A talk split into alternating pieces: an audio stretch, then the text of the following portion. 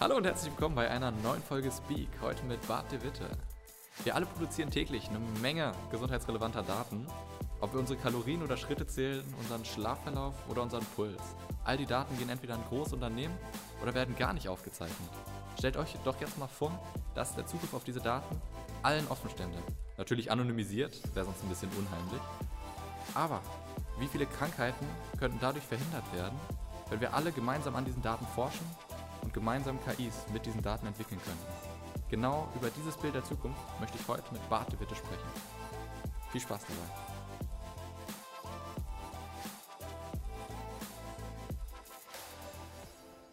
Hallo Bart, willkommen bei Speak. Ich freue mich, dich heute dabei zu haben. Ja, hi Joshua. Ja, zu Anfang würde ich ganz gerne mal dich bitten, einfach ein bisschen mehr über deine Person zu erzählen, damit unsere Hörer dich auch mal kennenlernen können. Und natürlich auch, wie dein Lebensweg so ein bisschen zur Gründung zur äh, Hippo AI Foundation geführt hat und was du auch davor gemacht hast. Ähm, ja, genau. Also mein Name ist äh, eben Bart Witte. Äh, wie man schon hört, ähm, das ist äh, kein deutscher Name. Ich komme ursprünglich aus Antwerpen, das liegt in Belgien. Und ähm, nenne mich Europäer, weil ich mittlerweile in fünf europäische Länder gewohnt habe. Also ich liebe die Mobilität, ich liebe die Möglichkeit, dass man in verschiedensten Ländern arbeiten kann, je nach da, wo man äh, sich entwickeln kann. Ich habe ursprünglich mal gemeint, ich muss Zahnarzt werden. Ich war eigentlich vom Kind her ein Nerd und habe immer programmiert und äh, mich mit ja, IT beschäftigt. Das war vor 20 Jahren noch nicht so selbstverständlich, dass man auch, wenn man programmiert, Informatik oder Computerwissenschaften studiert. Ich habe dann Zahnmedizin studiert, was ein totaler Fehler war, weil ich ja dann auch nicht praktiziert habe. Aber das hat dazu geführt, dass ich da relativ schnell das Thema Digitalisierung und Gesundheit miteinander verbunden habe. Und ich ja ähm, angefangen habe vor 20 Jahren dann, bevor ich bei SAP war, aber mit, äh, wir haben so Websites, das Internet entdeckt, Studie übersetzt, medizinische Studie, und dann bin ich zu SAP gegangen als, äh, als Berater, bin dann vom Berater ins Projektmanagement, Produktmanagement, dann mit Technologie, also da hatte ich dann so das Thema Business Development, ich musste neue Geschäfte für SAP generieren. Dann mussten wir Technologie anwenden, da äh, das vertikalisieren, also den Gesundheitsmarkt fit machen, Anwendungsfälle suchen. Das war so ein bisschen eine Intrapreneurrolle. Und dann habe ich dann mehr angefangen, global zu arbeiten hatte dann einen kleinen Sprung nach außen, wo ich in 2010 ein Startup aufsetzen wollte, aber dann Gefühl gehabt, das ist noch viel zu früh.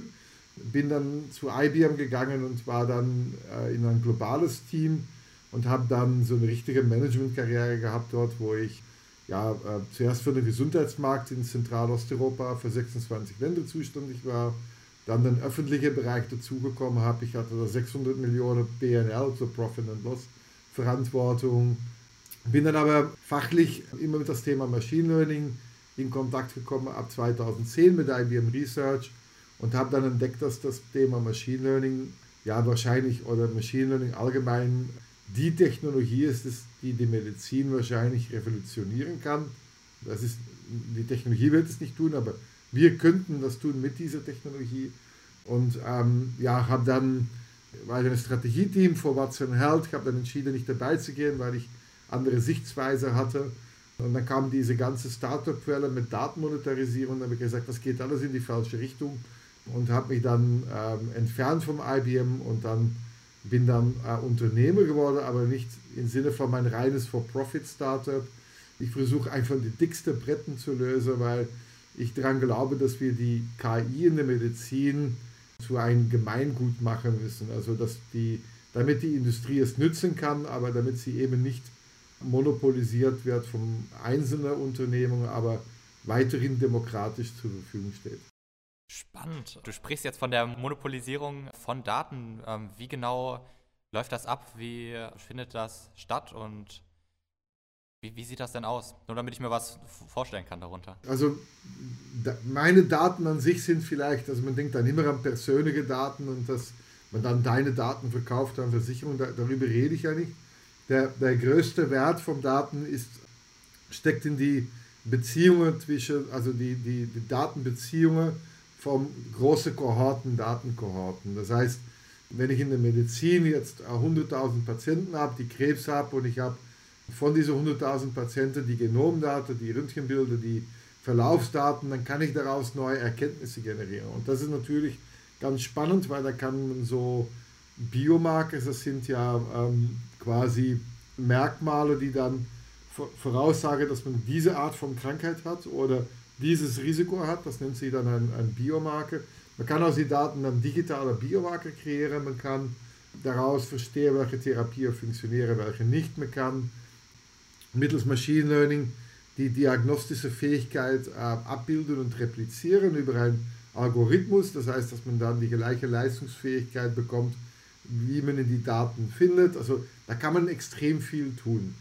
Und was jetzt, also das heißt, dass man große Kohorten von hochqualitative Daten braucht. Und ähm, was jetzt natürlich passiert, ist, dass um diese Wettrennen, die jetzt global stattfinden, zu gewinnen, dass diese Daten, die nicht frei zur Verfügung stehen, dafür viel Geld angeboten wird. Das heißt, ähm, das macht man direkt oder indirekt. Es gibt ja Big Tech-Firmen, äh, äh, Big Tech -Firmen, aber auch Big, Big Pharma-Unternehmungen, die dann zu Krankenhäusern gehen und sagen, wir wollen jetzt einen Datenzugang bekommen. Ähm, da gibt es tatsächlich Krankenhäuser, die dann sagen, ja, äh, sie bekommen den Datenzugang. Es gibt sogar einzige, die das exklusiv tun. Und da werden Millionen an Euros ausgegeben für diese Daten. Indirekt wird das auch gemacht, dass man eine ganze Firma übernimmt. Also das beste Beispiel, das jeder kennt, ist Google kauft Fitbit. Und in dieser Fitbit-Datenpool, also Fitbit, was war jetzt kein erfolgreiches Unternehmen, das keine Gewinne abgeschüttet hat, der aber immer nur Verluste geschrieben, aber trotzdem war es dann Google 2,6 Milliarden wert, diese Daten zu kaufen. Das heißt, es gibt einen riesen Wettrennen, von wer die wertvollsten Daten sammelt, um daraus neue KI-Modelle zu trainieren, die dann zu neuen digitalen Diensten führen. Okay, das hört sich dann ja auch sehr schwierig an, in, den, in so einen Markt dann auch einzusteigen als Startup, wenn man dann keine horrenden Summen zahlen möchte für dann genau die Datensätze. Ähm, sehr gute Bemerkung, weil es gab ja vor kurzem vom der Deutsche äh, Startup Monitor eine Umfrage und bereits zwei Drittel der deutschen Startups haben mitgeteilt, dass sie Schwierigkeit haben, eben an Daten dranzukommen, weil eben natürlich die keine Mittel haben. Und das, was jetzt auch passiert, ist, dass Startups aus Spin-offs von Krankenhäusern generiert werden. Es gibt jetzt so neue Innovation Hubs und, und so äh, Innovationsplattformen. Und dann sind die Krankenhäuser auch dabei und sagen dann, oh, der Arzt kann sich jetzt hier ausgründen und, und da werden die Daten mit ausgegründet und da werden die auch verwertet. Nur das klingt dann vielleicht spannend für den Arzt, dass der seine eigene Startup hat. Nur einmal, wenn der ausgegründet ist, kommt er auch nicht mehr an zusätzliche Daten. Also der kriegt dann zwar die Daten mit von dieses Krankenhaus, aber hat dann auch Mühe, dann zu skalieren oder noch mehr an Daten zu kommen. Und das führt dann, dass ähm, laut Studie die meisten KI-Startups mittlerweile am Markt sehr verzerrt sind, also Bias haben das heißt, dass die da Trainingsdaten dann nicht eine globale Population darstellen, dass äh, zum Beispiel die afrikanische, asiatische Bevölkerung nicht inkludiert würde und dass dann, wenn ein, ein indischer Patient dann in die Charité kommt, zum Beispiel äh, in Berlin, vielleicht die falsche Diagnose bekommt. Ja, das, das, hört sich für mich sehr, sehr dystopisch auch an für die Zukunft, weil irgendwo bleibt die Forschung dann ja auch hängen. Also einmal natürlich die einzelnen Gruppen, die dann falsch analysiert werden, weil es einfach keine Daten von den Personen gibt, aber auch andererseits, dass auch in der Forschung dann ein, zwei Unternehmen gibt, die dann eigentlich ja bestimmen können, wie viel äh, medizinische Leistungen kosten oder, oder Diagnosen kosten und auch was es für Möglichkeiten gibt.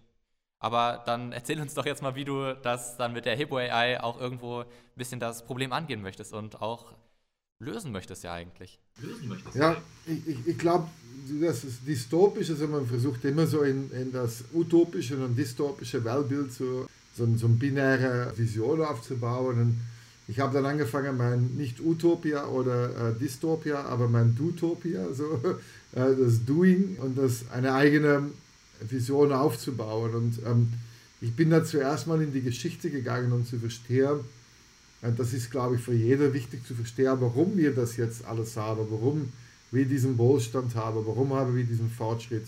Weil viele gar nicht mehr verstehen, dass der offenen Zugang zu Wissen das A und O ist für den gesellschaftlichen Fortschritt. Und wenn Wissen zukünftig aus KI-Modellen oder aus Daten generiert wird durch KI-Modelle, aber die Daten dann eben nicht mehr zur Verfügung stehen, dann kommen wir in so ein Zeitalter wie vor der Aufklärung aus dem 14., 15. Jahrhundert. Und damals, ähm, das sind so Sachen, die wir uns gar nicht vorstellen können, aber damals hat zum Beispiel die Kirche gesagt, wenn wir krank waren, waren wir krank, weil wir gesündigt hatten. Das war während der schwarze Pest durch Europa gegangen ist. Und die Leute haben das dann geglaubt und dann konnte man einen Ablassbrief kaufen und damit ist das Vatikan reich geworden. Und die Daten, die Wahrheit stak in die geheime Bibliothek von den Aposteln im Vatikan. So. Und das ist so, wenn man das vergleicht, eine absolute gute Analogie zu, wenn Google einen Algorithmus hat oder eine Big Tech Firma und die Daten, die dadurch transaktionell generiert wird, nicht mehr einsehbar sind, und daraus Erkenntnisse sichtbar sind, dann sehen wir das gar nicht mehr. Google hat dann natürlich riesen Vorteile und Macht und kreiert aus dieser, das nennt sich dann eine Informationsasymmetrie, Macht oder wirtschaftliches Vorteil. Und das heißt, dass wenn man das dann analysiert und versteht, dass wir A, keine Informationsasymmetrie, wenn es um KI geht, haben können. Das heißt, dass wir Datenpools zur Verfügung stellen müssen, die, wo alle Beteiligten, die an diese Daten, äh, die Zugang bekommen zu diesen Daten, verpflichten, ebenbürtige Daten immer zu teilen. Also dass man quasi ein radikales, offenes Ökosystem aufbaut, wo Daten nicht mehr Teil sind von diesem ökonomischen Wertschöpfungsmodell, weil wenn man alles teilt, dann gibt es keinen Wettbewerb diesbezüglich. Und das ist natürlich eine ein totale Umkehrung vom Denken, weil viele Startups äh, Gründer gesagt, wir müssen jetzt eigene Daten sammeln und ähm, Investoren drängen darauf an. Aber das ist ein totales Irrdenken, weil ich war ja selber eben Produktmanager bei SAP und als Produktmanager kann ich euch garantieren, dass die Entwicklungskosten oder Forschungs- und Entwicklungskosten eines Produktes ja viel mehr sind als diese Daten und den Algorithmus. Da kommen so viele Sachen dazu und das sind alles quasi FNE-Kosten, die man quasi zu bezahlen hat. Und wenn man das dann sagt, okay, da, das werden wir vielleicht gemeinsam tun mit unseren Wettbewerbern, wir fangen an, gemeinsame Datenpools aufzubauen, dann kreiert man äh, vielleicht tiefere FNE-Kosten, weil es dann shared ist. Und dann habe ich verstanden, das ist so ein bisschen die Richtung, wo man hingehen muss, aber das heißt, dass die Leute dann zusammenarbeiten müssen. Und Zusammenarbeit ist etwas schwierig.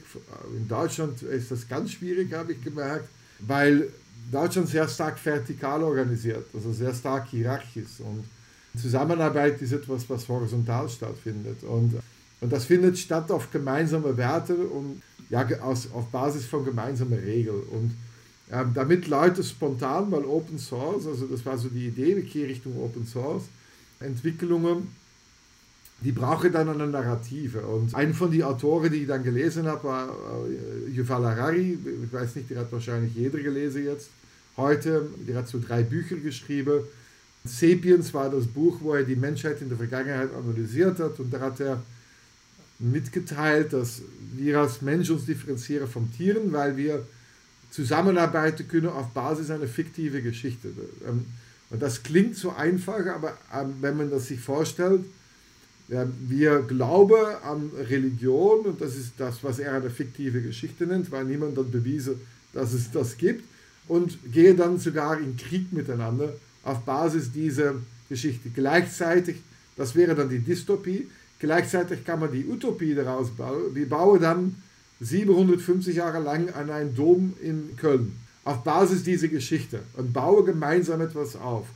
Und ich glaube, Open Source oder Zusammenarbeit hat eben sehr stark mit Narrative zu tun und also mit Geschichten zu tun. Und habe dann verstanden, dass ich die Organisation, die ich aufbaue, in Analogie zu der Medizin nennen muss nach Hippokrates, weil der damals der Basis gelegt hat für den offenen Wissensaustausch und dass ich sehr stark an Narrative arbeiten muss. Und dann habe ich über 100 Keynotes gehalten, ich habe äh, gelernt, was, was muss man sagen, was das ist so abstrakt, das Thema KI. Und ich habe da noch ein anderes Problem.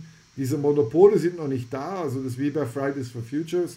Man probiert, man, man weiß, dass man ein Problem hat in fünf bis zehn Jahren. Nur keiner versteht es und will es verstehen. Und man muss dann jetzt schon handeln. Also das, ist, das interessiert die meisten nicht. So, und das haben wir dann doch geschafft. habe dann die Hippo AI Foundation gegründet als gemeinnützige Organisation und habe dann eine Kampagne gestartet, wo wir dann diese Open Source Kampagne nicht als technisches Projekt aufgesetzt haben, habe dann das aber einen Namen gegeben von meiner Patientin, die Victoria, die Brustkrebs hatte. Und die hat dann ihre Geschichte erzählt, Narrative eben gesagt, ich bin Brustkrebspatientin und ich fühle mich so verbunden mit allen anderen Brustkrebspatientinnen weltweit.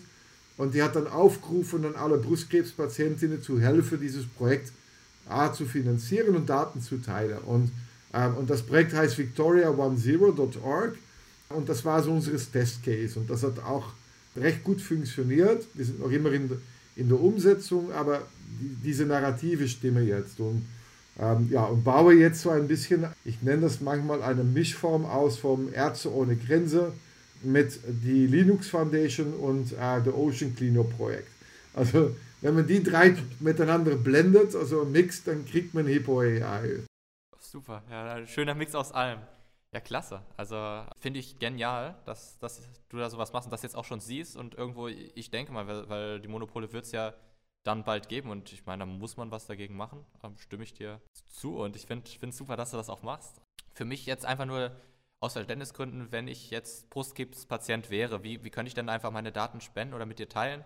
Kann ich, sage ich das meinem Krankenhaus, sage ich das meinem Arzt und was, was bekommt ihr da auch für, für Daten überhaupt von dem Patienten? Ja, gute Frage. Das war so ein bisschen die, die der Kommunikation, dass wir ähm, aufgerufen haben für Spende, aber keiner hat die Daten bei sich zu Hause liegen. Also, wir sind im Krankenhaus und Daten sind auch nicht nur Daten. Also wenn man KI-Modellierungen macht, dann will man hochqualitative Daten, die alle in, die standardisiert sind. Das heißt, dass der Kontext der Datenerfassung sehr gleich sein muss. Und wenn ich natürlich dann Daten, individuelle Datenspende bekommen würde von tausend verschiedenen Institutionen, dann kommen die alle aus einem unterschiedlichen klinischen Ablauf. Und dann ist es qualitativ nicht so toll. Was aber passiert ist, dass viele Ärzte in unserer Geschichte so toll fanden und gesagt haben, ich habe hier eine Studiegruppe und wir sitzen auf die wertvollsten Brustkrebsdaten Europas. Und ich möchte die aber nicht verkaufen, weil ich glaube an die offene Wissenschaft, was die meisten Forscher eben äh, tun.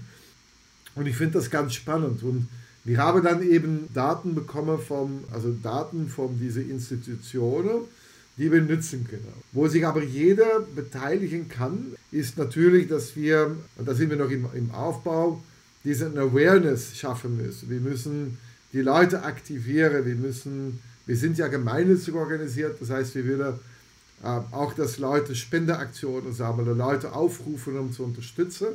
Weil Ärzte ohne Grenze zum Beispiel schafft es, als gemeinnützige Organisation oder als Verein in einigen Ländern weltweit 1,6 Milliarden an Spenden zu sammeln.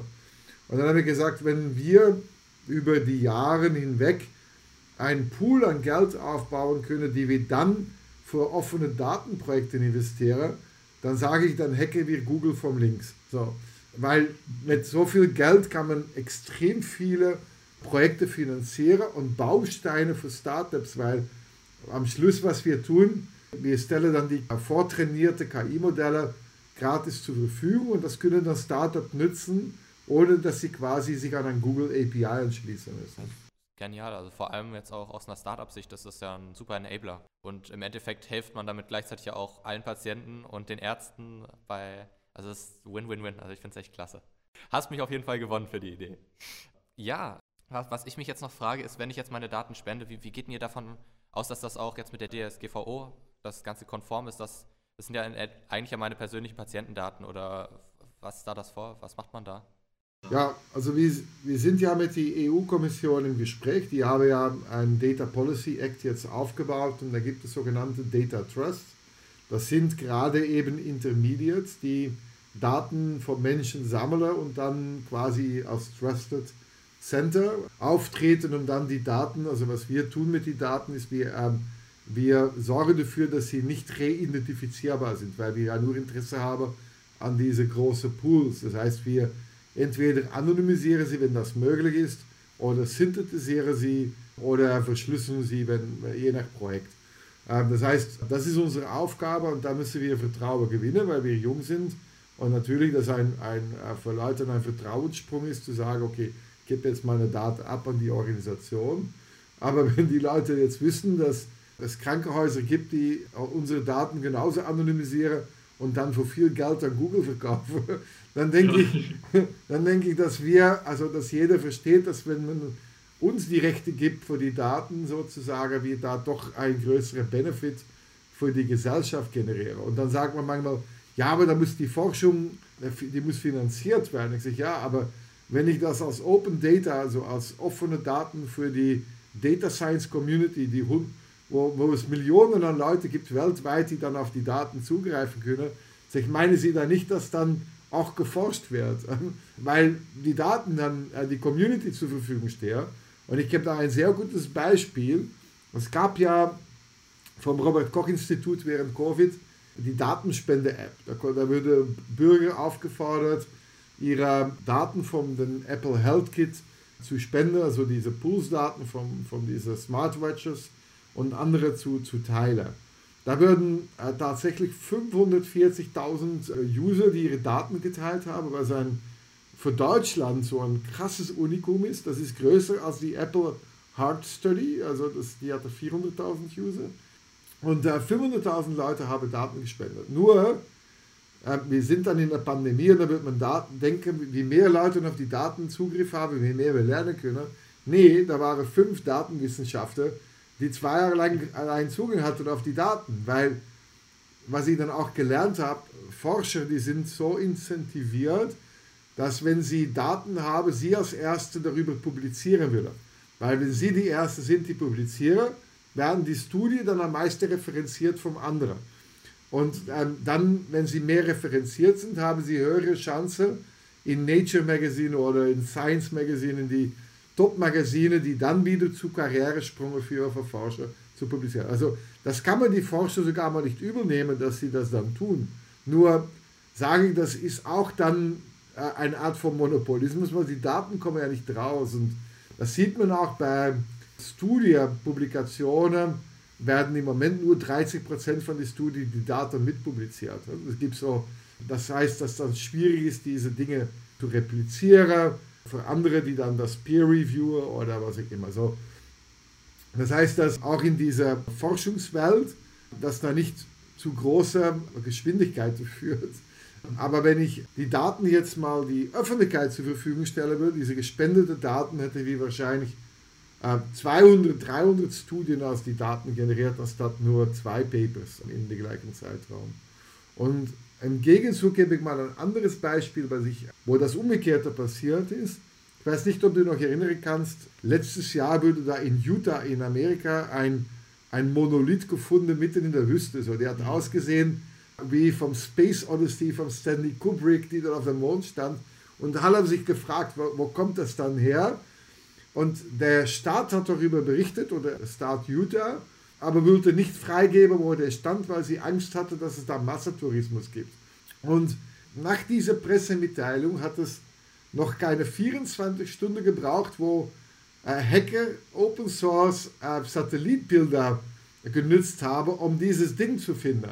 Und man hat ja mal gar nicht so einen Ansatz gehabt und die haben den Algorithmen geschrieben, um auf die, die haben das nicht manuell gemacht, Algorithmen geschrieben, um zu gucken, gibt es da Differenzen vom historischen Bilder, also die Bilder von 2014, 15, 16. Und da haben wir dann entdeckt, dass das Ding seit vier Jahren da schon stand, stand und habe das dann sehr schön auf die Stadt Open Source, also Open Data äh, Bank machen können. Und niemand hat dafür Geld verlangt. Die Leute haben das von allein gemacht und das zeigt der, the power of crowds, also diese ganze Crowd Science, die dann stattfinden kann. Und ich glaube, wenn wir jetzt alle in dieser Pandemie äh, äh, äh, einiges lernen konnten, ist, dass wir mit Daten und Auswertungen dann doch nicht so gut umgehen, wie es sein muss. Und ich, bin da so ganz laut gewesen, dass wir viel mehr Open Data brauchen. Die Politik hat Angst, wenn sie die Daten öffnen, dass dann noch mehr Leute die Daten nicht verstehen oder falsche Schlüsse aus den Daten ziehen und dann wieder zu neuen Verschwörungen führt. Ich bin der Meinung, wir müssen das mehr öffnen. Und ähm, weil wenn wir das mehr öffnen, können wir durch mehr Transparenz mehr Vertrauen zu gewinnen, aber auch riesige Communities aufbauen, mehr Innovation schaffen Und das sind so die beiden Beispiele. Also RKI geschlossen, gespendete Daten versus diesen äh, Utah-Case, wo man in 24 Stunden äh, das Ding herausgefunden hat. Also ja, also klingt sehr logisch und für mich ist das auch, also ich finde, find das, das bringt einfach die Forschung oder wird die Forschung, denke ich mal, total voranbringen. Was ich nur noch mal verstehen wollte, ist ähm, genau in der Richtung, wenn man es jetzt Open Source, wir haben jetzt ein großes Unternehmen, das jetzt auch schon super viel in ähm, Forschung und Entwicklung investiert hat. Was ist da wirklich das Incentive, dass er dann sagt, okay, ich gehe jetzt zur Hippo AI und sage, ich äh, benutze eure Open Source Plattform, entwickle aber oder entwickle daraus dann meine KIs, gebe aber dann auch meine Daten wiederum weiter, weil das ist dann ja im Endeffekt, dürfen sie die ja nicht mehr selbst behalten. Ha habt ihr da schon jemanden oder ähm, genau das einfach nur aus dem unternehmerischen Sinn nochmal, dass ich das also die, solche Unternehmen werden nicht die erste sein, die beitreten. Also ich bin ja ähm, gegen Enteignen, es geht hier bei Open Source nicht um Enteignen, es geht um Shared RD, also FNE. Und wenn ein Unternehmen sagt, ich habe schon mich extrem viel Mühe gegeben, dann können die gucken, ob diese Open Source Projekte sich schneller entwickeln oder sie sich schneller entwickeln. Auf dem Moment, wo diese Open Source Community eine Größe hat und mehr Daten hat, als sie intern haben, da müssen Sie sich überlegen, ob das noch sinnvoll ist, das selber zu machen. Auf dem Moment springen die wahrscheinlich rüber. Also die werden nicht anfangen. Was aber passieren kann, und das ist bei uns passiert, für dieses Brustkrebsprojekt, haben wir es tatsächlich geschafft, eine große Pharmafirma zu überzeugen, mitzumachen. Das klingt jetzt zuerst mal, Big Pharma macht mit. Aber nee, mein Ziel ist eben, die Industrie zu ändern und offene Ökosysteme. Und offen heißt für mich offen. Jeder hat Zugang. Die werden da nicht mehr von profitieren als andere, aber die, werden, die haben sich committed, auch Daten, die sie in-house hatten, für sich auch an unser Projekt abzugeben. Das hat noch niemand bekommen. Noch niemand hat das geschafft, dass ein Big Pharma interne Daten zum Gemeingüter, äh, Gemeingüter macht, unseren Open Source. Und denen ihren Ansatz oder Denken ist, dass A, diese, diese neue Offenheit bei denen zu mehr Vertrauen führt, weil man merkt das in der Bevölkerung. Auch die Pharma hat ein Vertrauensproblem bei vielen äh, Leuten in der Bevölkerung, weil da eine geschlossene Philosophie herrscht, äh, wenig publiziert wird, nur äh, auch mit, mit Narrative bedient wird und so einiger sehr pat patriarchisches Modell, so wenn man das sagen kann. Und ich habe ja gelernt, dass das ähm, so sein kann. Also ich kann auch sagen, dass wer das ist, wenn das okay ist. Also es ist AstraZeneca. Und die werden mit uns mit an dieses Projekt haben. Ich habe dann gesagt, wenn ihr das macht, müsst ihr aber unsere Bedingungen akzeptieren, weil wir haben ein neues Lizenzmodell entwickelt und ihr müsst auch zulassen, dass andere Pharmafirmen mitmachen, also weil hier gibt es nichts Exklusives. Und ähm, sagen sie, nee, wir sind einfach nur interessiert, dass wir diese Community mit aufbauen, weil wir glauben an diesen offenen Innovationsansatz. Und der Druck, die sie hatte, war eben, A, denke ich, das Vertrauen und, und B, glaube ich auch, dass Wettbewerbe vom AstraZeneca sehr viele Daten angefangen haben zu kaufen. Und dann mehr Daten rangekommen sind und die jetzt entscheiden müssten, kaufen wir jetzt auch Daten oder machen wir den Gegenansatz, weil wir sind noch ganz am Anfang, öffnen wir und gehen diese offene Philosophie mit Barte Witter mit so, und seiner Foundation. Dann ist das doch schon mal super, weil du hast ja eben gerade auch schon erwähnt, dass eigentlich ja genau das, das euer Ziel oder eure Hürde irgendwo dann auch ist, dass ihr einfach noch mehr Leute braucht und die Open Source Community ein bisschen aufziehen müsst und wenn ihr da immer mehr Leute mit reinbekommt und dann vor allem auch so große Firmen noch mit, also ich meine, jeder kennt jetzt AstraZeneca. Für mich stellt sich dann auch die Frage irgendwo, ist das eure große Hürde, dass ihr die ähm, aufbauen müsst, eine große Community schaffen müsst, dass dann wirklich die großen Firmen auch sagen, ähm, es lohnt sich mehr, ähm, über Open Source zu gehen, weil sich schneller entwickelt oder gibt es bei euch noch irgendwas Nee, die, die Hürden sind bei uns jetzt mal ganz ehrlich gesagt finanziell. Also ich habe das ja selber alles aufgebaut. Bei einer gemeinnützigen Organisation ist es so, dass du keine Investoren findest, weil du Non-Profit bist. Es gibt ja kaum Förderprogramme für solche Dinge. Und die Idee war ja so verrückt, dass viele Leute am Anfang gesagt haben, ich schaue mal zu. Und da muss man auch lernen, das war so meine Lernerfahrung, dass sehr viele von diesen Charities und Foundations eigentlich schon ihre eigene Agenda haben. Also wenn ich äh, die Bill Melinda Gates Foundation oder andere, ich habe am Anfang alle an die Türe geklopft, um zu fragen, könnt ihr Unterstützung bieten. Die haben ihre eigene Sichtweise und ähm, die sind da nicht so ganz alle einverstanden mit diesem offenen Philosophieansatz, die wir haben, weil die zum Beispiel Bill Melinda Gates arbeitet sehr stark mit Corporates äh, zusammen und äh, versucht dann die Probleme so anzugehen, aber teilt diesen Open-Ansatz noch nicht so krass. Und das heißt, wir müssen uns zuerst behaupten. Ich habe dann gelernt, ich muss ja mal durch die harte Schule hier und grassrooted, also wirklich bottom-up, sehr kreativ Ressourcen zusammenpoolen, um zu beweisen, dass das auch funktioniert. Und ich muss ehrlich sagen, ich bin froh, dass das so war, weil wenn du am Anfang zu viel Geld bekommst, dann bist du halt weniger kreativ.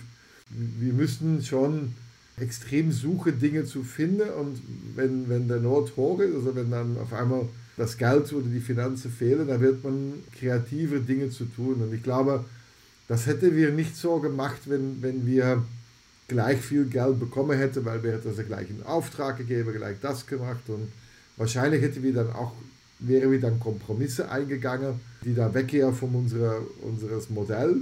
Und das war schon so spannend. Und das heißt, wir sind da noch immer in einer Aufbauphase. Also wir, wir, wir gucken jetzt, wo wir dann noch weitere Unterstützung bekommen, damit wir mehr Ressourcen, also Personal oder eben Freiwillige haben. Und mein, mein Ziel ist schon, dass wir ein Framework entwickeln, das sie dann verselbstständigt. Das heißt, dass sowohl bei euch an der Uni Leute Projekte anfangen können und, und das sind dann Hippo-Projekte, eigene Kampagnen starten können, die dann nicht mehr, die dann zwar in dieses Framework, da werden wir äh, Guidelines und, und Dinge publizieren, wie man das tun kann, aber dass es dann eine Verselbstständigkeit gibt, so ähm, wie bei Fridays for Future der Fall ist, ähm, die dann auch äh, lokale Gruppe, lokale Dinge, weil am Schluss ist es schon was wir bauen, etwas, was, was vor allem eure Generation betrifft. Weil hier wird, wenn die Daten alle ausverkauft werden aus unseren öffentlich-rechtlichen Gesundheitssysteme in die Privatwirtschaft, dann hat das Konsequenzen für das Gesundheitssystem von morgen. Also zu glauben, dass da etwas Nachhaltigeres und, und äh, Gerechtiger rauskommt, dann muss man nur äh, nach Amerika schauen, wo das Gesundheitswesen rein marktgetrieben ist. Das läuft nicht so gut. Ja, ich glaube, in Europa haben wir einen sehr guten Job gemacht, äh, Gesundheit und Versorgung und soziale Werten sehr gut zu kombinieren. Das heißt nicht, dass es keine Wirtschaft geben kann, aber eben es braucht soziale Marktwirtschaft und, und dieses Soziale ist bei mir dann aufgebaut auf diesen Open Source Bereich. Ich, ich stelle mir das sehr, sehr, schwierig vor, dann auch vor allem in so einem Bereich, der ja nicht auch so publik ist. Ich meine, du erzählst uns ja erst die Story. Also bevor ich von dir gehört hatte, wusste ich selbst gar nicht, dass es genau da das Problem oder das Problem da dort besteht oder das Risiko, dass es so Datenmonopole gibt. Und wie, wie ist das denn, wenn ich jetzt ein KI-Startup in der äh, Medizin oder ein medizinisches KI-Startup gründen möchte? Wie kann ich mich jetzt schon an euch wenden? Geht das noch nicht? Ähm also einzelne Startups, die sich an uns wenden, ist, ist, ist, schwierig. Wenn, wenn ihr sagt, okay, ihr braucht einen Datensatz zu einer bestimmten Krankheit, dann können wir schauen, lass uns dann eine gemeinsame Kampagne aufsetzen, weil wir glauben sehr stark an die, also wir fangen immer gleich an, wir, wir suchen uns eine Patientin, die dann quasi das Gesicht und der Name abgibt, wie Victoria das gemacht hat. Dann starten wir eine Kampagne rund um dieses Thema, suchen uns dann Stakeholder, die mitmachen, damit wir die Kampagne äh, mit aufbauen, finanzieren können, damit wir weltweite Community schon aufbauen um dann daraus dieses Projekt aufzusetzen. Das klingt nach einer extrem komplexen Weg, aber wir brauchen diese Kampagne, um A, dieser Purpose und die Bevölkerung und alles dazu kommunizieren, damit wir auch den Consent bekommen vom Patienten, weil wir können ja Daten spenden, das ist eine, aber wir brauchen die, die, die Bevölkerung, die das unterstützt.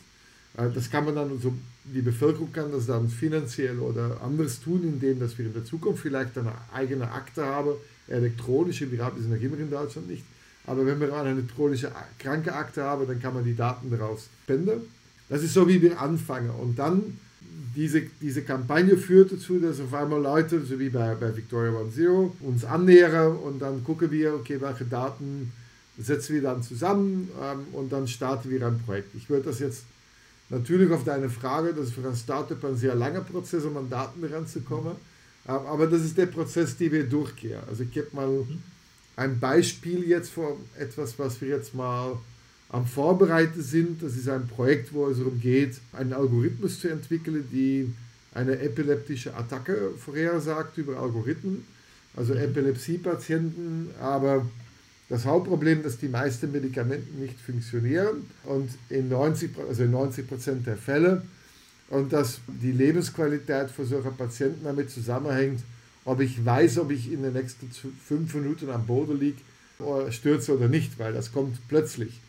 Und das ist natürlich dann, darf man nicht mehr Auto fahren, dann kann man das nicht mehr tun, dann kann man das nicht mehr tun. Wenn man aber mit hoher Wahrscheinlichkeit zehn Minuten vorher Alarm bekommt, dass es dann äh, einen Trigger gibt, dann kann man unglaublich viel Lebensqualität gewinnen. Und da gibt es ein NGO aus Frankreich, wo wir mit in Kontakt sind, die ein Open Source Hardware entwickeln mit Open Source Sensorik und diesem Patch, also ein Patch, die man dann auf dem Körper klebt, entwickeln. Und die sind interessiert, diesen Patch so weit zu entwickeln, damit die Industrie sie nutzen kann als Open Source Hardware. Und sie brauchen aber Daten und Algorithmen. Und dann habe ich gesagt, okay, gut, dann arbeiten wir zusammen und dann suchen wir uns einen Epilepsie-Patient und dann werden wir etwas anderes tun. Da werden wir natürlich als Sponsoren suchen, um dann Patienten äh, zu suchen, zu rekrutieren, die dann diese Patches tragen, um dann während des Tragen die Daten zu sammeln und dann diese epileptische Anfälle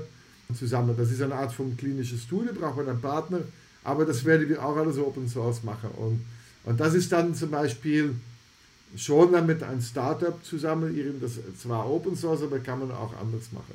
Also das, das sind Gesundheitsprojekte sind immer lange, weil man äh, bestimmte Regeln verfolgen muss und sich an, an, an diese ethische Regel und klinische Bewertungsregel und alles andere ähm, halten muss. Das heißt, das, das, das, das steckt schon eine ganze Komplexität drin. Ja, also ähm, kann, kann ich mir vorstellen, höre ich hier auch die ganze Zeit schon raus. Aber ich meine, ist doch schon super. Also ich denke, da muss sich dann Startup darauf einstellen, dass es dann ein sehr langer Weg ist, aber dann auch ein sehr, sehr guter Weg. Und ich meine, man ebnet damit ja auch den Weg dann für andere wiederum. Und andere ebnen dann den Weg für einen. Äh, ich denke, das ist ja generell die gesamte Open Source Geschichte, dass irgendwo sich alle gegenseitig unter die Arme greifen, was genau die Entwicklung und Forschung angeht. Und ja, finde das echt ein super Ansatz. Wo ihr noch als Student so was wir noch etwas suchen, ist, ähm, wir denken daran, jetzt so eine App zu entwickeln, wo wir die Leute aktivieren. Wie kriegt man noch Social Media Aktivismus? Wie kriegt man Leute, wie kriegt man das sichtbar, dass momentan die Daten quasi gekauft werden und enteignet werden, sozusagen von der Gesellschaft in die Privatwirtschaft oder in einzelne Unternehmungen, sage ich mal so da, da, da, braucht es mehr Bewegung, mehr Aufmerksamkeit. Und das, was wir noch immer suchen, ist, wie kann man so etwas visualisieren über Social Media Filters? Wie kriegt man da so Social Media Bewegungen hin? Und da sind wir jetzt am Suchen, ob wir vielleicht mit einer App arbeiten, wo man bestimmte Filters, wo jeder Filter hochladen kann, Künstler oder was auch immer, dass man quasi dann, wir haben das mal experimentell gemacht, indem dass wir die Brüsten in ASCII-Code geändert haben ähm, und äh, da konnte die Frau quasi ihre Brüste in ASCII-Code umwandeln und habe dann sogar geschafft, dass der Instagram-Filter die normal nackte Brüste quasi löscht. Da kommen wir mit durch. Also da sieht man die Brüste in, in ASCII-Code. Äh, für diejenigen, die es nicht kennen, das kam so aus den 80er Jahren, war das die grafische Möglichkeit eines Druckers. Und das haben wir dann geschafft. Und dann haben äh, Ärzte in Äthiopien angefangen, diesen Instagram-Filter zu verwenden und wir hatten da so ein bisschen soziale Bewegung, hatte leider nicht das Budget, aber das war für uns auch ein Experiment, Experiment damals. Funktioniert das? Können wir das? Und ich hatte dann gemeint, da werde Influencer uns sofort unterstützen. Dann habe ich gelernt, dass die Influencer 20.000 Euro brauchen, um ein Post zu publizieren. Ähm, ähm, war dann auch nicht mehr so, also wenn jemand Influencer kennt, die das gratis machen will, dann gerne. Also wir brauchen, wir brauchen da Mittel und das, das ist da, wo, wo wir noch ja, sehr viel Unterstützung brauchen. Also wenn da kreative Köpfe äh, zuhören, dann dürfen die sich melden, weil äh, die, die würde gern, dass das so ein bisschen mehr eine Bewegung wird. Und die Leute geben unheimlich viel Geld aus für Filter, wo ich dann hübscher aussehe äh, oder wo man dann aussieht wie ein Model. Dann habe ich gemeint, können wir die Filter vielleicht dann auch verkaufen, aber dann ist der Verkauf eine Spende. Aber dann kann man mit diesem Filter zu Nütze ein Statement machen sozusagen. Und dann kann man sagen, ich will 1 Euro, 5 oder 10 oder mehr Euro für den Filter ausgeben. Solche Dinge sind mir jetzt dann überlegen. Also, weil ähm, da, da suchen wir noch nach weiteren Ideen. Also falls ihr jemanden kennt oder Lust habt, ich pack's in die Show Notes, dann könnt ihr noch einen Bart erreichen und euch bei ihm melden. Auch wenn ihr irgendwelche Influencer kennt, die was gratis machen wollen, könnt ihr auch gerne schreiben. Super. Ja, ähm, ich denke, das ist dann auch ein guter Abschluss. Ähm, Freue mich echt, dich hier dabei gehabt zu haben, Bart. Du hast auch einen eigenen Podcast, da wollte ich eigentlich noch mit einbringen, den du jetzt gerade hochziehst. Der wird nächstes Jahr gelauncht. Ähm, der nennt sich, weil Hippo kam ja vom Hippokrates, wie erwähnt. Aber Hippo steht ja auch für ein Nilpferd auf Englisch und deshalb habe ich der Podcast die Nilpferdflüsterer genannt, äh, weil wir ähm, gemerkt haben, dass das Wissen, was wir haben zum Thema Open Source, Wertschöpfung, Ökonomie um, rund um Informationsasymmetrie, äh, dass da viel zu wenig Know-how draußen ist. Und wir versuchen jetzt mit diesem Podcast das Thema in die breite Masse etwas bekannter zu machen. Und dann meine Gäste sind dann meistens so Leute, die, also wir gehen in eine umgekehrte Richtung. Such mir bei meinen Gästen Argumente, warum ich Hippo AI nicht machen soll. Also ich mache eine Umkehrung der Argumentation und ähm, gehe da so ein bisschen an, an, nicht Streit, aber eine Arena, so, okay, warum sollen wir das nicht tun? So, und und äh, die, die müssen mir überzeugen, dass ich damit stopp und aufhöre. Äh, und ähm, dann die Gäste, das wird dann immer sehr spannend für die Zuhörer, aber es vor allem darum geht, dass man lernt auch zu argumentieren auch, weil ähm, sehr viele junge Leute, die im Unternehmungen landen, kommen mit guten Ideen und dann sagt der 60-jährige Manager, nee, geht nicht oder mach nicht. Und, und ich glaube, das versuche ich in diesem Podcast etwas zu replizieren, dass ähm, äh, es, es, auch Leute sind, die sagen, nee, soll man nicht. Und ich versuche da in einen Dialog zu treten. Und äh, vielleicht gewinne ich und vielleicht gewinne ich nicht, das soll jetzt kein Battle sein in dem Sinne, ähm, es soll für alle Beteiligten lehrreich sein. Sehr spannend, äh, finde ich auch. Ist bestimmt auch für dich selbst auch lehrreich und für auch alle, die zuhören. Also falls ihr da Interesse habt, Nilpferdgeflüster, könnt ihr mal reinhören, sobald es rauskommt. Und ja, dann vielen Dank, Bart, dass du da warst. Hat mich total gefreut. Und ja, wünsche dir noch ein schönes Wochenende. Ja, herzlichen Dank und ähm, ich äh, freue mich auch auf die Q-Summit. Ich hoffe, ihr hattet genauso viel Spaß an der Folge wie ich. Wenn ihr mehr über BART oder die Hippo AI Foundation herausfinden wollt, guckt doch einfach auf der Website vorbei in unseren Show Notes. Sonst kommt einfach zu der Q, denn BART ist auch Speaker bei uns, worauf wir uns auch schon riesig freuen. Ja, hoffe ihr habt noch ein schönes Wochenende oder eine schöne Woche, je nachdem wann ihr es hört. Und bis zum nächsten Mal.